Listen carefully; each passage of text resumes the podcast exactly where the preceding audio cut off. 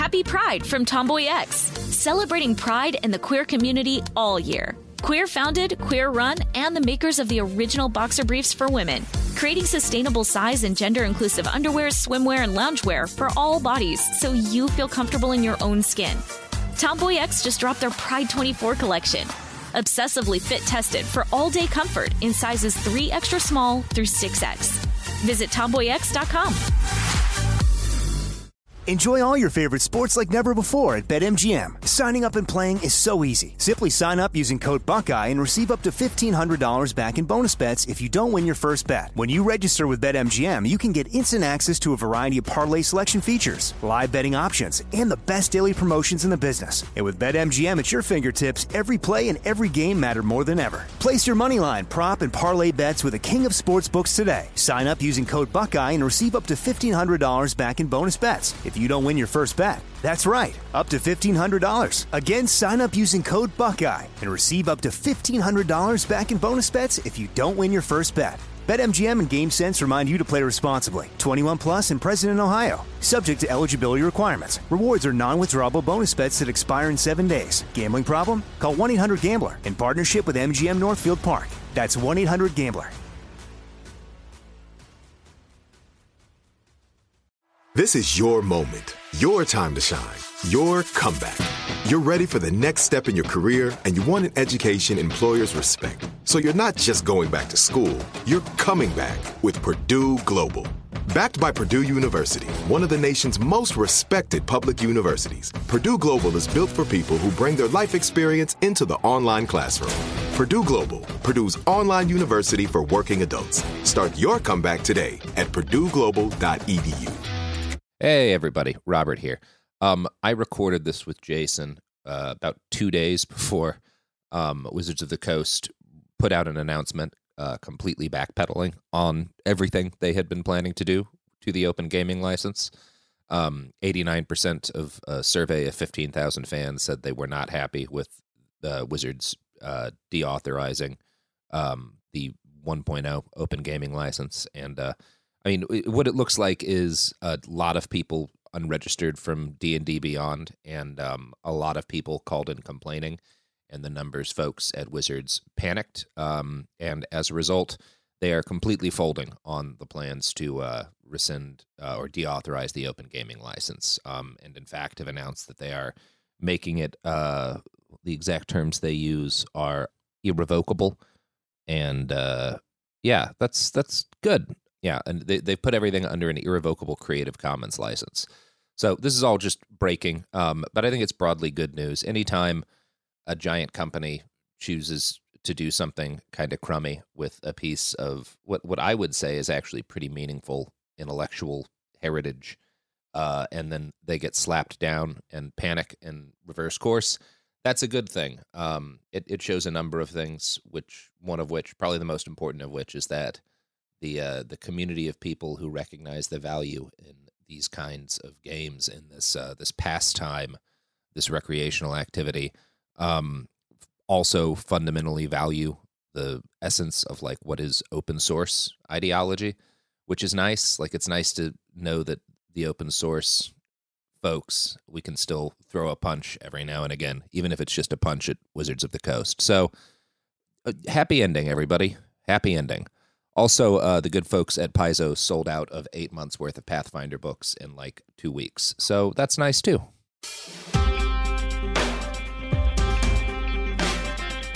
Ah, It Could Happen Here is the podcast that you are listening to right now. I am Robert Evans. This is a show about things falling apart and sometimes putting them back together.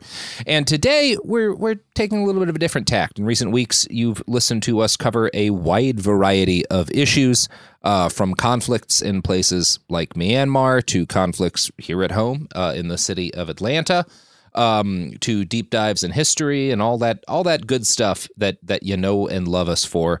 Today we are talking about a subject that is unusually close to my heart: Dungeons and Dragons. Now, I'm going to guess, just given the nature of our listenership, a decent chunk of you grew up playing D and D, um, and just because of how really shockingly suddenly it's become much more popular than it than it ever was previously and much more mainstream.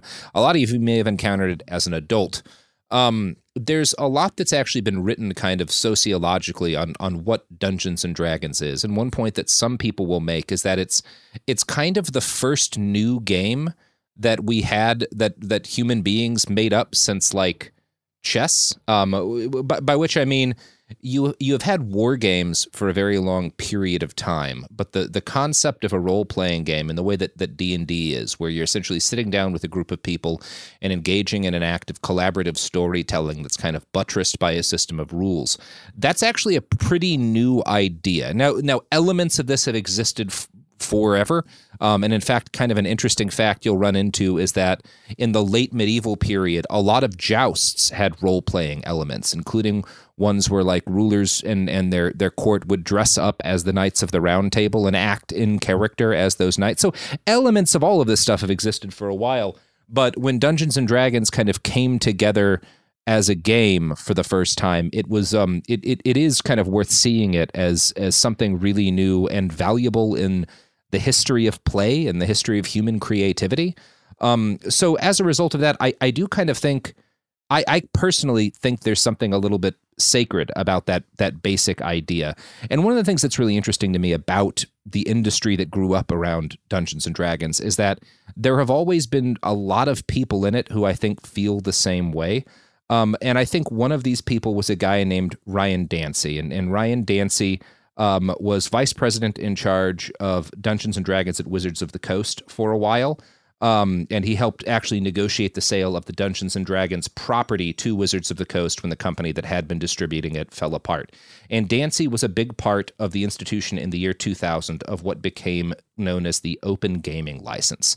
And basically, what this meant is that the the the set of rules that that D and D worked by and at around 2000, which was I, I think you you would call it like 3.0 was the, the the system in place, basically got elements of the mechanics got effectively open sourced, um, and so Wizards of the Coast um, went from what had been the previous move of the people who'd owned D and D, which was kind of to oppose people trying to make third party content using the ruled source to embracing it and allowing it to do that freely. Um, and now I'm going to introduce our guest, who is one of the people who uh, is kind of the one of the most influential folks in what happened after this. Because once the open gaming license came into effect, there's suddenly this galaxy of new games and supplemental materials that people start making, um, which you know Wizards is not profiting from directly, but which the hobby profits from. Um, and one of the people who has who has been most influential in that is our guest today, Jason Bulmahn. Jason, you are the the game a lead game designer at Paizo and the creator of Pathfinder, which is the I mean, it's not Dungeons and Dragons, but it, it uses as its base that kind of open gaming uh, system, and it's it's what I play when I get a chance to sit down and play a role playing game. So first off, Jason, thank you for several thousand hours of uh, of my my childhood and early adulthood um, spent playing Pathfinder. Yeah, well, thanks for having me. And uh, yeah, uh, Paizo kind of spun off from Wizards of the Coast um, you know, back in the early days of the open game license, and we were their uh, official publishers of their magazine until that kind of came to an end, and then we we started making our own game based off the open game license. And did I did I uh, is did I get all that right earlier? do you have any kind of clarifications you'd I, like to add before we move further into the conflict? And there is a conflict. We're not just talking about how cool D and D and Pathfinder are. I think there's a there's an interesting thing to note about games. Games are kind of weird when it comes to copyright and ownership and mm-hmm. it's kind of why the open game license is so important right so tsr the company that owned dungeons and dragons before wizards of the coast was pretty pretty litigious as you mentioned mm-hmm. um, but they ended up getting into kind of a bind because you know the game itself is one that encourages people to make their own content mm-hmm. to kind of homebrew stuff and invent their own stories and what it comes down to is that you know ultimately game mechanics can't be copyrighted they that's yeah. been, been, long held that that th- those sorts of things you cannot copyright that's why you see so many versions of like scrabble that aren't scrabble um, yeah, and it's why anyone can make a basketball team or a basketball league and play basketball. You don't have to get the NBA's approval to play fucking basketball. Exactly, yeah. exactly. So the open game license wasn't about giving everyone permission to use rules, which is something they could already kind of do. It was about giving them kind of a safe harbor, uh, a place yeah. that everybody involved kind of knew that this was all okay. No one was going to be filing frivolous, frivolous lawsuits, and that you could use kind of direct references without having to be a copyright lawyer or, or retaining a giant staff. It allowed a lot of very little businesses to kind of spring up, making, hey, mm-hmm. here's my cool adventure that I ran for my group. You can buy it and play it with your yeah. group now. Little things like that. And, and I don't think it's for nothing that number one, a huge thing, and this has become as Silicon Valley has kind of turned more mercenary. This has become less of a thing, but a massive thing in the early history of Silicon Valley in the tech industry was the open source movement. You know, was the idea that a lot of people should be able to collaboratively work and iterate on things without having to worry about who owns the basic idea, right? You know, Linux is is a great example of this, and the um the ideology behind the open source movement was a, a big influence in the open gaming license. I mean, Dancey kind of admits that himself. I, there's a quote where he says that, like, yeah, I think we need to embrace some of these ideas at the heart of the open source movement because I think it will be a good business decision for Wizards of the Coast. It will, on the whole, even if we're not profiting directly from every sort of like thing that people make off of this, the fact that it's going to cause the the the hobby to uh, explode will benefit us and i think he's been proven right in that because d&d has gone from this thing that like i got bullied for in high school to there's these massive podcasts there's been tv shows that are just people playing the game. Like it has reached um, this level i never really expected it would of like critical and and mass acceptance which has been really cool to see. It's been one of the things that i've been happiest about watching occur socially in the last couple of decades. Yeah you can't disagree that the the business case wasn't super tight right? Uh the yeah. way that the OGL got all of the other game companies, many of which had their own entirely different games. Yeah. In the early 2000s, they all abandoned them and started making content for D&D. Yeah. Um, and that just kind of carried forward a, a, large swath of kind of the game industry, which is pretty cottage, right? There's a bunch yeah. of small players. There's not a lot of large corporations in here. Um, you know, uh, in fact, Wizards is by far the largest. And so you got a bunch of small game companies that are are seeing this as a great opportunity to kind of play in the big pool, and uh, a lot of them followed suit. So obviously, the reason we are here today is that a pall has been cast recently over what has up until now been kind of a lovely thing. Yeah. Um, Wizards of the Coast got a new CEO pretty recently, right? Um, yes, yeah, C- Cynthia Williams is is relatively new. Yeah. yeah, and and there is basically murmuring coming from the company that's like we don't think D&D is properly capitalized. We we believe that there's uh, we are leaving money on the table here. And kind of in the wake of some of that stuff coming out, they announced a series of changes to the open gaming license. And if you if you kind of want to take it from here and explain, because I've I've I've I've read and listened to a number of different folks, some saying like, well, it's not as bad as people are are fearing, and some folks saying like this would effectively kill a huge chunk of the hobby and a bunch of the companies that have grown up in the wake of the open gaming license. And I'm I'm interested in your take on what what Wizards is doing here and what actually kind of is at risk. So yeah, I think you you you've clued into the start of this, which was in uh, uh, early December of last year. Uh, Hasbro earnings call. Uh, it, Cynthia basically came out and said D and D was under monetized. And they had been spending the entire previous year really proliferating Magic the Gathering, which is their other giant brand, and kind of really making a lot of money. Like talks of like it is a billion dollar brand.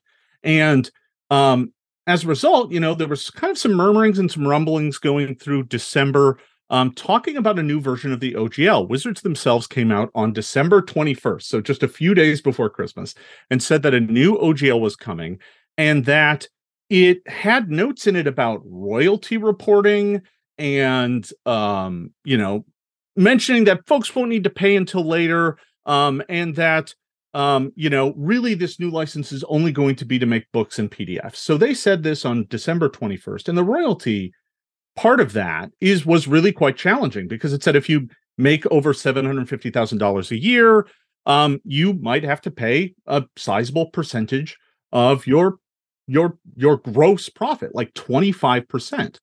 And that's terrifying. Which when you're talking about a business and and this is not the gaming industry does not run on huge margins. Um, no. No, unless you're like making Warhammer models that you're selling for $120 for a piece of plastic that's tiny. Yeah. yeah the margins yeah. are pretty tight. Um, so saying like past, you know, 750K, your company with however many employees has to give a quarter, like that, that'll sink people. Yeah, I think a lot of companies, the the larger ones, couldn't sustain that, right? I mean, I think saying pay 25% of your gross over 750k just basically means make sure you only make $749,000 that year. Um, I, I do think that that is that is a real real dangerous thing to a lot of these businesses. Now, for a lot of the content creators, this is never going to matter. But I do believe that part of this was, you know, seeing gigantic multi-million dollar Kickstarters happening mm-hmm. and kind of going, where's our yeah. cut?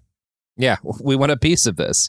Yeah. Um, and the answer to that is that like uh, you know, and it's problematic just crediting the creation of D and D solely to, to Gary Gygax, but like the people who came up with and play tested and made D and D a thing, and then the people who iterated and changed and evolved it from you know the original game to AD and D, um, in the years of THAC0 to to 3.0, huh. like like morally outside of like what I think is justifiable in, in corporate law and stuff, like morally, I think it's fucked up to say that like some company forever gets a piece of that when what it is is like human beings coming together to try to figure out a, a the the most efficient way to run an engine for storytelling. Um, yeah. I don't know. I it's it's it's it's fucked up to me to think about it this way.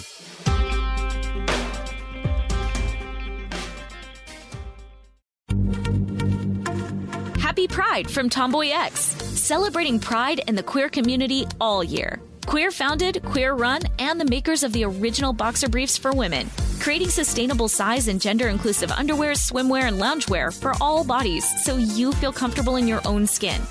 Tomboy X just dropped their Pride 24 collection. Obsessively fit tested for all day comfort in sizes 3 extra small through 6X. Visit tomboyx.com. Enjoy all your favorite sports like never before at BetMGM. Signing up and playing is so easy. Simply sign up using code Buckeye and receive up to $1,500 back in bonus bets if you don't win your first bet. When you register with BetMGM, you can get instant access to a variety of parlay selection features, live betting options, and the best daily promotions in the business. And with BetMGM at your fingertips, every play and every game matter more than ever. Place your moneyline, prop, and parlay bets with the king of sportsbooks today. Sign up using code Buckeye and receive up to $1,500 back in bonus bets. If if you don't win your first bet. That's right, up to $1,500. Again, sign up using code Buckeye and receive up to $1,500 back in bonus bets if you don't win your first bet. BetMGM and GameSense remind you to play responsibly. 21 plus and present in Ohio. Subject to eligibility requirements. Rewards are non-withdrawable bonus bets that expire in seven days. Gambling problem? Call 1-800-GAMBLER in partnership with MGM Northfield Park. That's 1-800-GAMBLER. Xfinity has free premium networks for everyone this month, no matter what kind of entertainment you love. Addicted to true crime? Catch killer cases and more spine-tingling shows on A&E Crime Central. Crave adventure? Explore Asian action movies on Hi-YAH. Searching for something extreme? Check out skating, snowboarding, and more on Fuel TV Plus, the global home of action sports. And find crowd-pleasing bops on iHeartRadio's Hit Nation playlist. There's new free shows and movies to love every week. Say free this week in your Xfinity voice remote.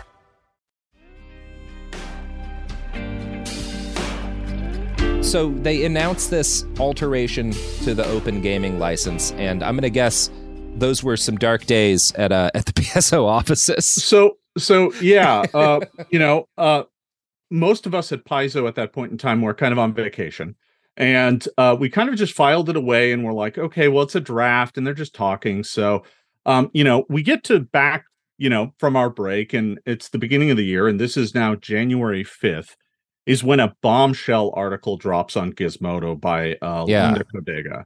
And they really laid out kind of what was in this proposed license, uh, apparently having had portions of it linked to them. Yeah. And, um, you know, it confirmed a 25% margin, but maybe only 20% for, for Kickstarters, which then got confirmed by someone at Kickstarter uh, on Twitter. Um, and it also included a bit in there that there was a clause that said WotC could Wizards of the Coast could mm-hmm. use any of the content you create under the license for free never having to make pay royalties to you never having to give you any credit. They could just take your work. Um and and they they phrased it in such a way that it, it sounded like it was you know well just in case we make something similar we don't want to get sued but yeah and we're talking about just to clarify it for people we're not talking about like if you introduce mechanics because again that that's not what this is covered. We're talking about if you create characters. If yeah. you create if you build stories they Things they have are, a right to utilize that story that you've made.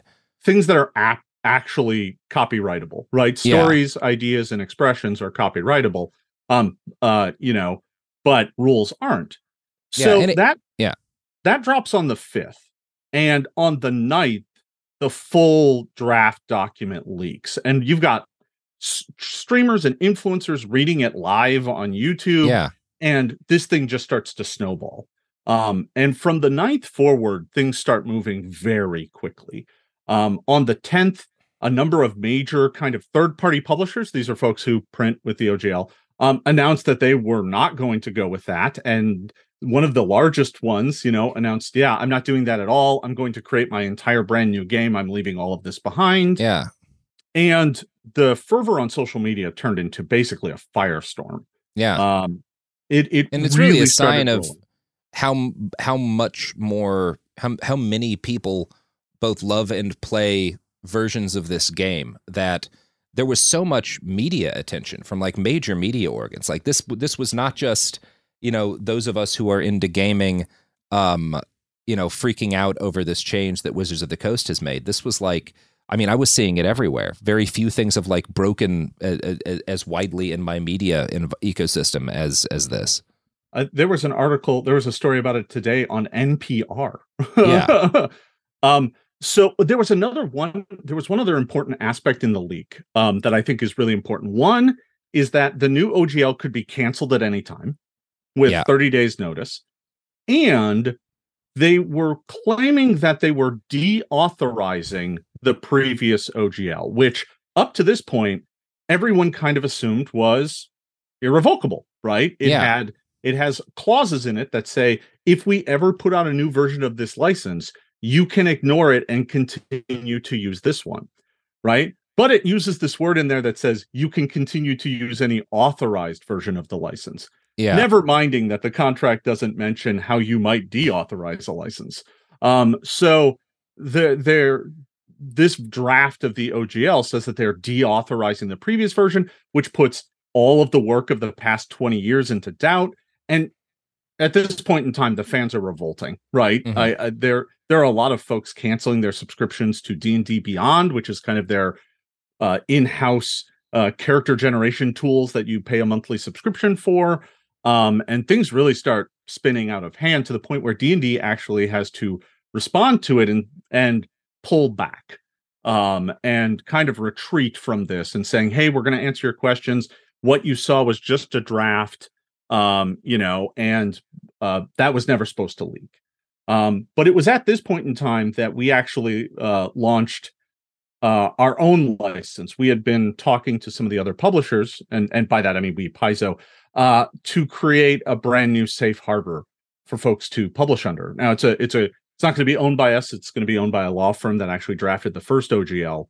But you started to see this giant fork happening um, where a lot of folks are just abandoning ship.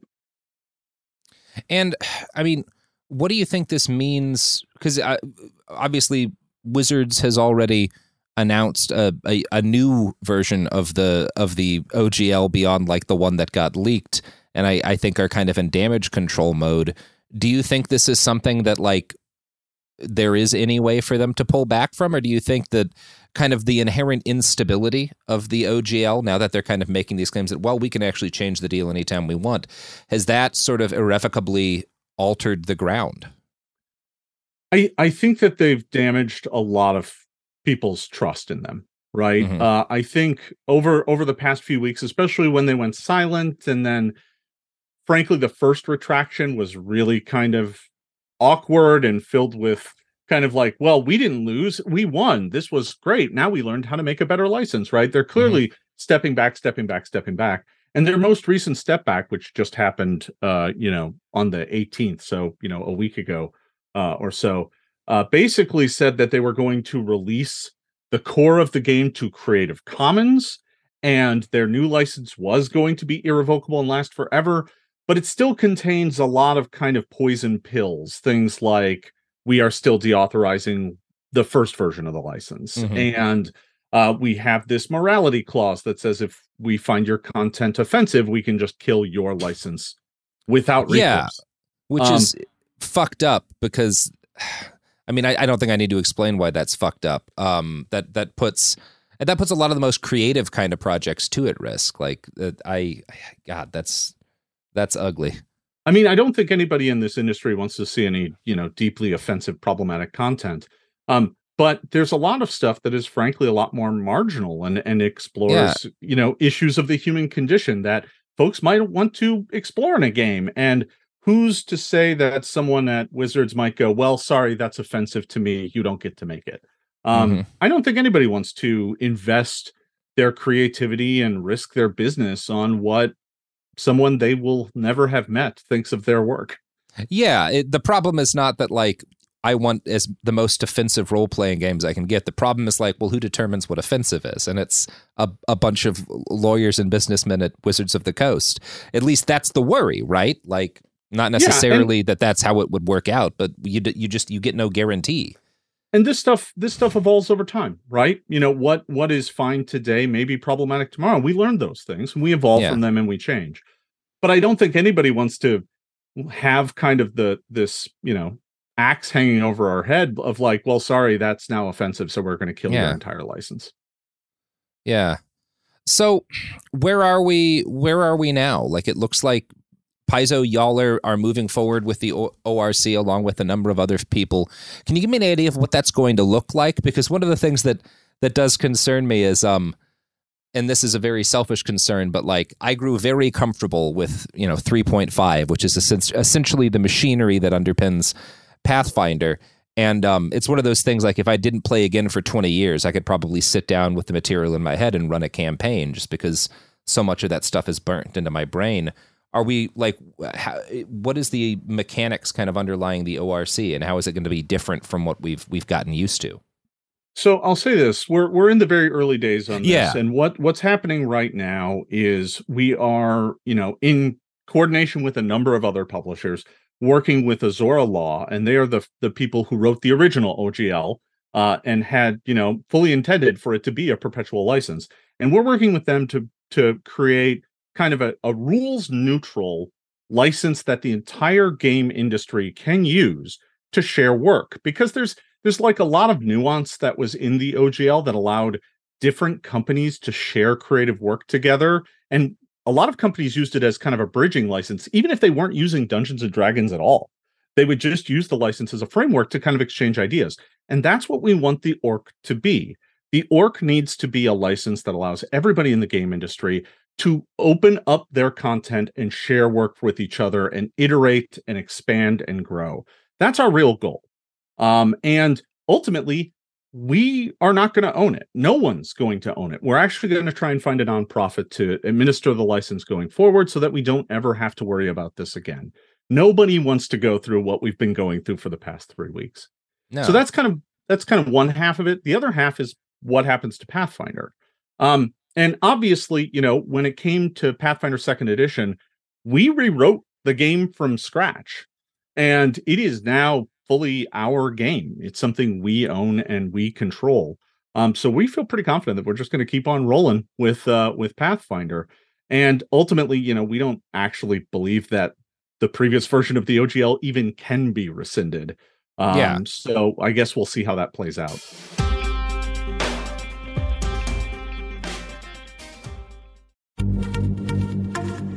Pride from Tomboy X celebrating pride and the queer community all year. Queer founded, queer run, and the makers of the original boxer briefs for women, creating sustainable size and gender inclusive underwear, swimwear, and loungewear for all bodies so you feel comfortable in your own skin.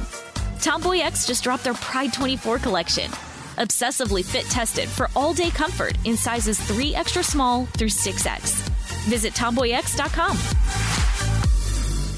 Enjoy all your favorite sports like never before at BetMGM. Signing up and playing is so easy. Simply sign up using code Buckeye and receive up to $1,500 back in bonus bets if you don't win your first bet. When you register with BetMGM, you can get instant access to a variety of parlay selection features, live betting options, and the best daily promotions in the business. And with BetMGM at your fingertips, every play and every game matter more than ever. Place your moneyline, prop, and parlay bets with the king of sportsbooks today. Sign up using code Buckeye and receive up to $1,500 back in bonus bets if you don't win your first bet. That's right, up to $1,500. Again, sign up using code Buckeye and receive up to $1,500 back in bonus bets if you don't win your first bet. BetMGM and GameSense remind you to play responsibly. 21 plus and present in Ohio. Subject to eligibility requirements. Rewards are non-withdrawable bonus bets that expire in seven days. Gambling problem? Call 1-800-GAMBLER in partnership with MGM Northfield Park. That's 1-800-GAMBLER. Xfinity has free premium networks for everyone this month, no matter what kind of entertainment you love. Addicted to true crime? Catch killer cases and more spine-tingling shows on A&E Crime Central. Crave adventure? Explore Asian action movies on Hi-YAH. Searching for something extreme? Check out skating, snowboarding, and more on Fuel TV Plus, the global home of action sports. And find crowd-pleasing bops on iHeartRadio's Hit Nation playlist. There's new free shows and movies to love every week. Say free this week in your Xfinity voice remote.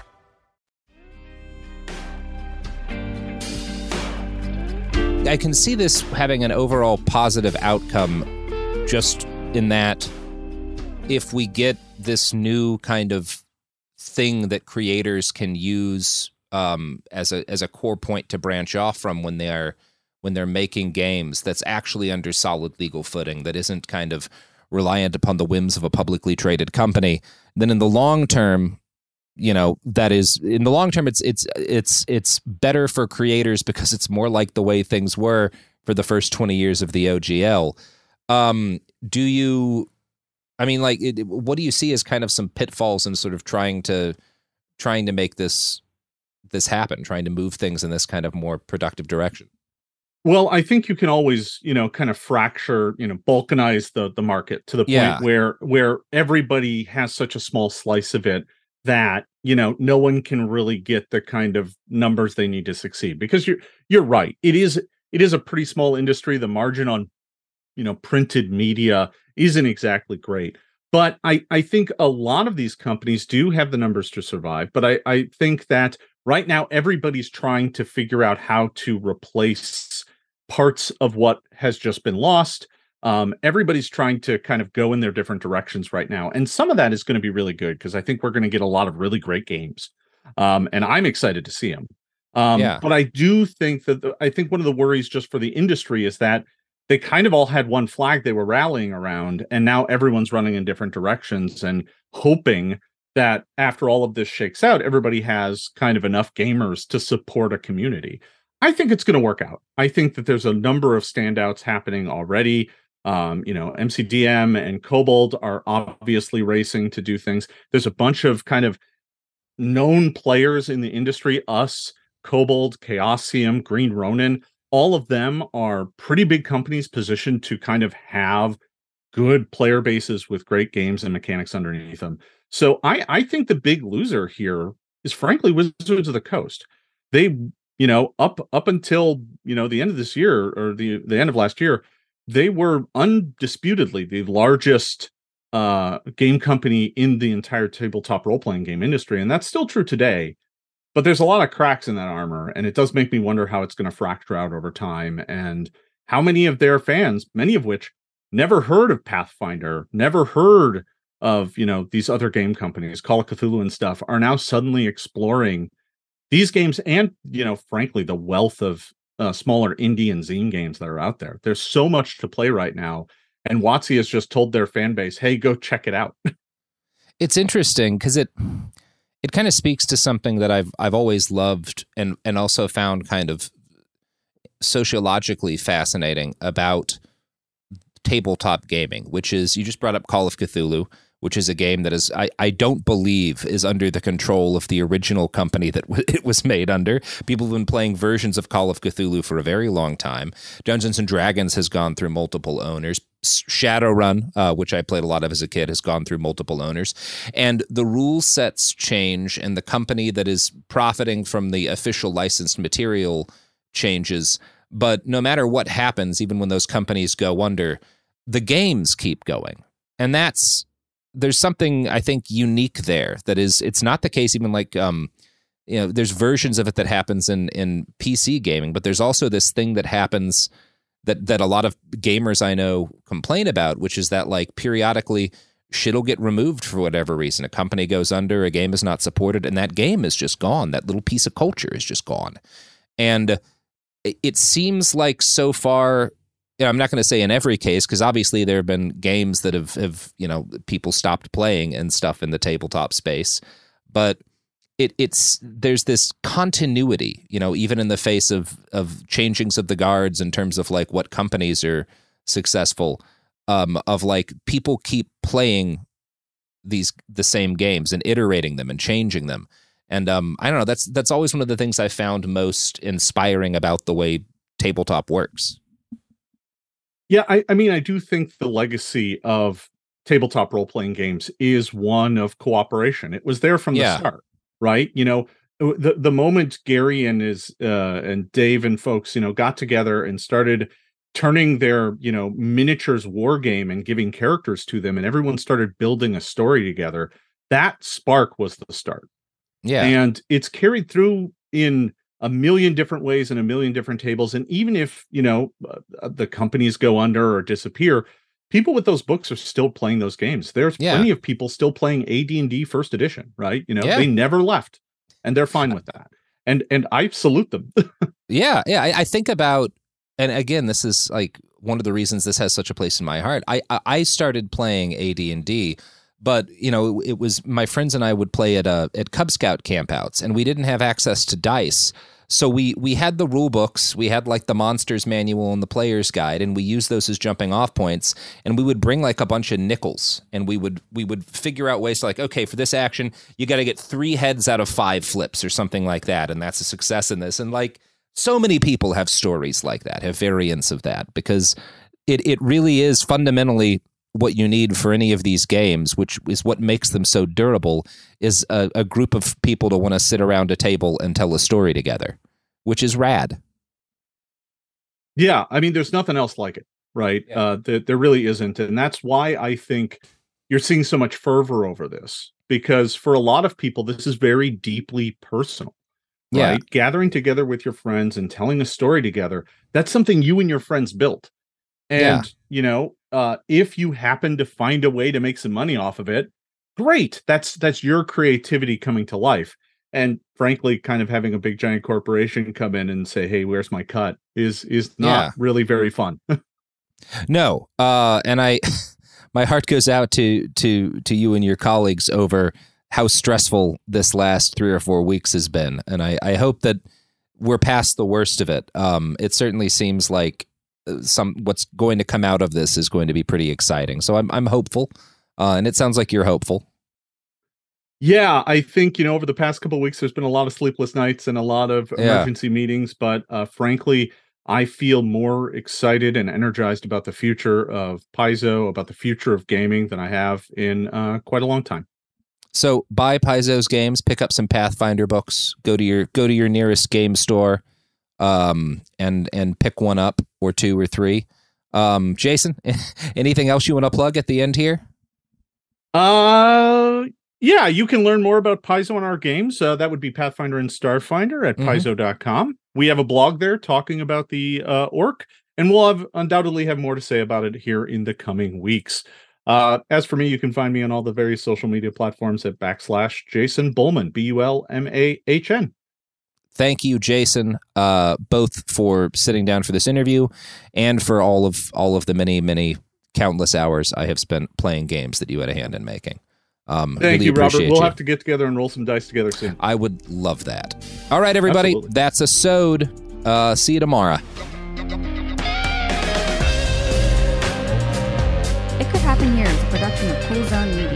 More podcasts from Cool Zone Media, visit our website, coolzonemedia.com, or check us out on the iHeartRadio app, Apple Podcasts, or wherever you listen to podcasts. You can find sources for It Could Happen Here updated monthly at coolzonemedia.com slash sources. Thanks for listening. Happy Pride from Tomboy X, celebrating pride and the queer community all year. Queer founded, queer run, and the makers of the original boxer briefs for women, creating sustainable size and gender inclusive underwear, swimwear, and loungewear for all bodies so you feel comfortable in your own skin. Tomboy X just dropped their Pride 24 collection. Obsessively fit tested for all day comfort in sizes 3 extra small through 6X. Visit tomboyx.com. Xfinity has free premium networks for everyone this month, no matter what kind of entertainment you love. Addicted to true crime? Catch killer cases and more spine-tingling shows on A&E Crime Central. Crave adventure? Explore Asian action movies on Hi-YAH. Searching for something extreme? Check out skating, snowboarding, and more on Fuel TV Plus, the global home of action sports. And find crowd-pleasing bops on iHeartRadio's Hit Nation playlist. There's new free shows and movies to love every week. Say free this week in your Xfinity voice remote. Whether you're a savvy spender maximizing your savings with cashback rewards, a thrifty rate watcher seeking the lowest interest, or a travel enthusiast looking for extraordinary perks, Kemba Financial Credit Union has a visa to complement your lifestyle and unique needs. Apply today at Kemba.org to unlock a limited time 2% cash back on purchases and pay 0% interest on balance transfers for an entire year with a new visa from Kemba. You deserve a card that works for you. Restrictions apply. Offer ends June 30th, 2024.